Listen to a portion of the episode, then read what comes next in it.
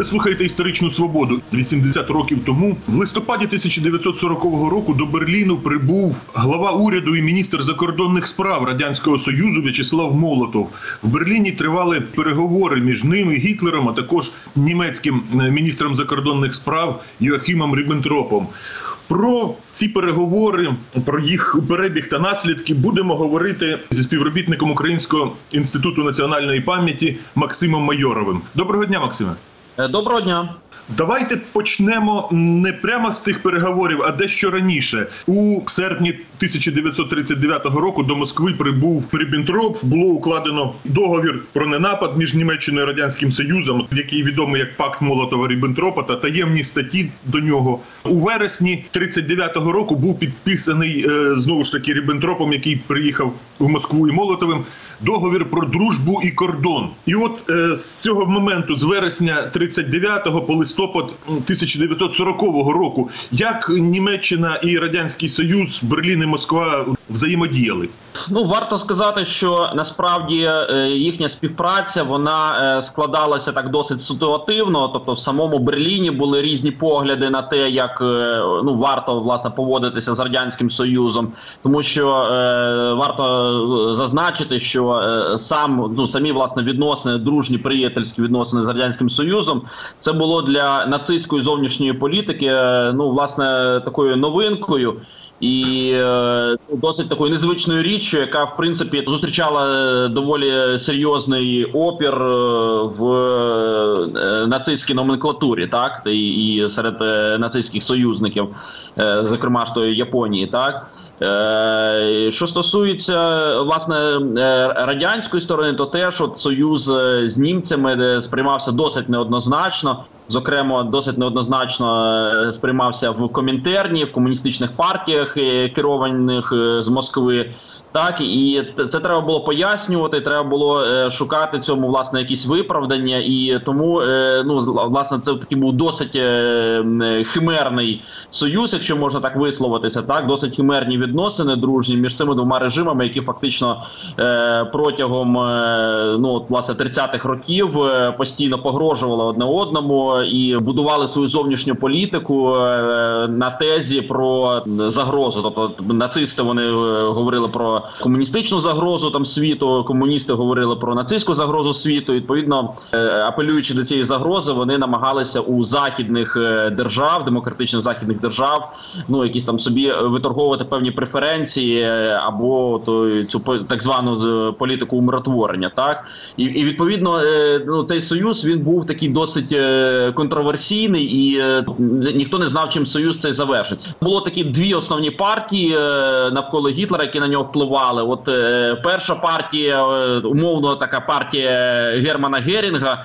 Е, Вона е, пропонувала власне ну, врешті-решт, укласти мир з Британією, укласти мир з Францією, тобто не починати з ними велику війну, а е, відносини з радянським союзом використати власне для торгів, так тобто знов таки для шантажа Британії і Франції, щоб вони швидше пішли на порозуміння з Німеччиною, так. А інша партія протилежна, умовно очолювана самим Ріббентропом, який власне відповідав за переговори з радянським союзом. Вона полягала в тому, що навпаки треба з радянським союзом будувати континентальний блок, тісніше вступати в відносини для того, щоб разом е, ну власне знищити Британію, е, розподілити її колонії. Тобто, от е, Ріббентроп, який до цього був власне тривалий час дипломатом Великій Британії, він затаїв якусь таку злобу на цю державу, і він вважав, що от саме в союзі зі Сталіном треба буде е, перемогти британську імперію, яку він вважав основною загрозою для Німеччини. От ці дві партії вони власне впливали на Гітлера, і оця от політика Німеччини в цей період зазначений, вона якраз от була така от е, дуалістична. Ну а крім того, дуже багато залежало від успіхів на фронті. Так Якраз за цей час з вересня 39-го по листопад 40-го років успіхи були. В обох держав Німеччина розгромила Францію і окупувала значну її частину. Така була несподівана для багатьох, навіть для самих німців. Така швидка дуже перемога. Е, Буквально там за півтора місяці Радянський Союз на цей час теж е, провів війну з Фінляндією, може не настільки вдало, але все-таки змусив Фінляндію до поступок. Радянський Союз захопив Балтійські держави. Радянський Союз захопив Бесарабію, Північну Буковину на цей момент. Так, але тут не ну не все так однозначно. По-перше, е, от до перемоги над Францією е, шанси Німеччини у Другій світовій війні, ну власне у тій війні, яка почалася, тоді це була європейська війна, оцінювали досить стримано. Так, причому оцінювали досить стримано в першу чергу у Москві. Тобто, мало хто вірив, що у прямому зіткненні з франко-британською коаліцією Гітлер отримує е, швидку перемогу. Ну, взагалі, навіть були побоювання, що ну от власне франко-британці вони зможуть просто розгромити Гітлера. Так насправді інтереси Сталіна полягали в тому, щоб ця війна максимально довго затягнулася. Війна між Німеччиною і західними ну державами по типу Першої світової війни, і щоб в цій війні обидва противника вони взаємно виснажили себе, підготувавши ґрунт власне для нової пролетарської революції, для нової радянської експансії. Так, тобто ну, вже такий ґрунт поразки, ґрунт виснаження взаємного е, цих країн. І як е, Сталін сприйняв ситуацію, коли Радянський Союз не зумів розгромити маленьку Фінляндію, а Гітлер е, зумів в короткий термін е, розгромити Францію, і британські війська змушені були втікти з континенту. Ну, от, власне, це призвело до такої переоцінки е, дійсного становища Німеччини. Тобто, якщо, скажімо, Сталін до французької кампанії, ну навіть сказати до скандинавської французької кампанії, він недооцінював Гітлера і вважав, що ну, власне, от може він може грати в таку довгу гру е, балансування на суперечностях на тривалій війні. То е, по суті, після перемоги над Францією, е, там зрозуміли, що всі ці розрахунки вони були абсолютно помилковими, і тепер е, ну власне Сталін розумів, що Німеччина це велика потуга, насправді що він її недооцінював, і він реально боявся, що ну от власне Німеччина вона зможе е, просто, от якщо не буде укладено якогось тіснішого зв'язку, зв'язку, тіснішого союзу з Німеччиною, то тоді е, власне не просто е, Німеччина е, посилена, вона просто спрямує е, цю свою потугу, цю свою міць проти радянського союзу. Так от уже переляк від справжній переляк від того, що Німеччина нападе нападе на радянський союз, і від того, що ну от власне е,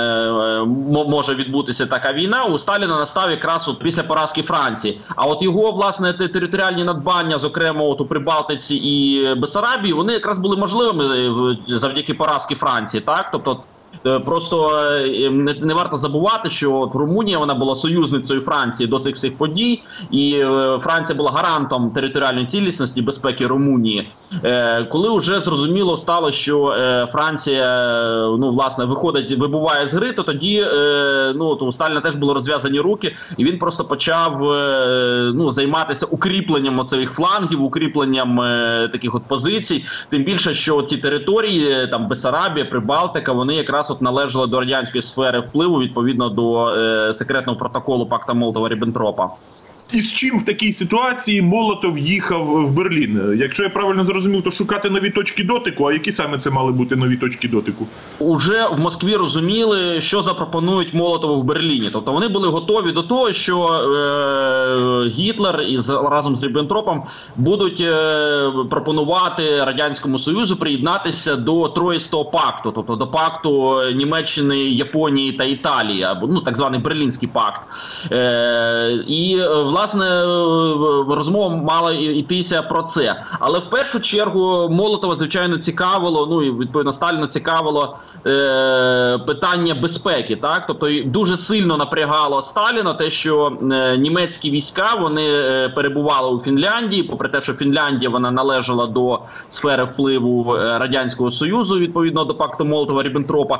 Дуже сильно мене непокоїло також Сталіна е, присутність воєнна німців на Балканах, зокрема, от у Румунії. Так е, якщо ми поглянемо з іншого боку на е, ситуацію Німеччини в той час, то там теж все не було так просто.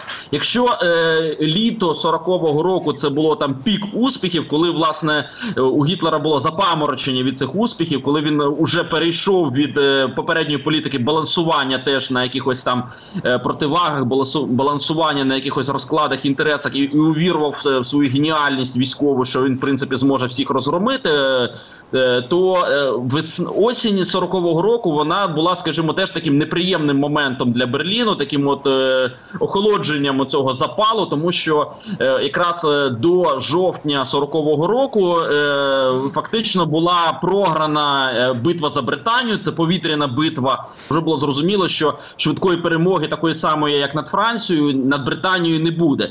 І Німеччина вона почала гуртувати вже тих от союзників, потенційних союзників які були тоді ж, якраз е, після підписання е, Троїстого пакту з Японією і е, Італією, вже почалися розмови для того, щоб втягнути туди радянський союз. Пізніше туди були втягнуті також і малі партнери в е, самій центральній Європі, там Словаччина, Румунія, Угорщина.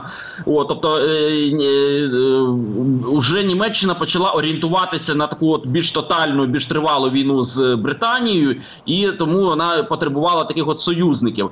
Е, Молотов, приїхавши в Берлін, він якраз от е, в першу чергу поставив питання, чому Німеччина не виводить е, свої війська з Фінляндії, що роблять німецькі війська у Румунії, е, чому власне Німеччина гарантувала Румунії власне недоторканість кордонів, і також, от власне, під час розмови цієї в Берліні, от якраз от з'ясували з'ясувалися розбіжності основні. Тобто, Молотов, в принципі, він не заперечував проти приєднання радянського союзу е, ну до пакту берлінського, але е, він е, диктував такі умови особливі, що для того, щоб радянський союз приєднався, тобто німці мали би вивести свої війська з Фінляндії, мали би е, вивести їх з Румунії, і е, радянському союзу е, ну фактично в сферу радя... впливу радянського союзу мали бути передані Болгарія і Туреччина е, в зоні Чорноморських порток. Радянський Союз е, хотів побудувати свої військово-морські бази. Ну е, на це власне е, Ріббентроп з Гітлером вони відповіли, що ну давайте не будемо зараз чіпати питання Європи, давайте не будемо чіпати питання Балкан і е, Фінляндії. Перебування там німецьких військ, воно власне стратегічно зумовлено е, необхідністю е, протистояння з Британією, війна з якої продовжується власне і ведеться. А давайте подумаємо над розподілом вже е, британських колоній, так тобто Гітлер разом з Ріббентропом вони хотіли переорієнтувати власне радянський союз, е, його експансію, його там порив з європейського напрямку е, на е, південний напрямок бік Індійського океану. Так, тобто, якщо Молотов вимагав для себе впливу і контролю в Болгарії і Туреччині, то якраз ці напрям, ці сфери впливу для німців це було неприйнятно. Вони от хотіли якраз зорієнтувати. СРСР е, зовсім в іншому напрямку. Ну от власне на цьому і не зійшлося. Так, тобто Гітлер вважав дріб'язковими питання Молотова е, з, з приводу стосовно якихось е, справ в Європі, зокрема Фінляндії, Балкан. Якщо візити Ріббентропа в Москву вони мали наслідками спочатку пакт Молотова Ріббентропа, потім договір про дружбу і кордон, то візит Молотова до Берліна можна назвати безрезультатним. Ну, фактично він був безрезультатним. Москва взяла паузу. І якщо от е, візит власне тривав 12-13 листопада, то відповідь на німецькі пропозиції вона надійшла. Все таки з Москви надійшла 25 листопада, там де фактично знову викладалися ті тези, які е, Молотов намагався просувати ще в Берліні.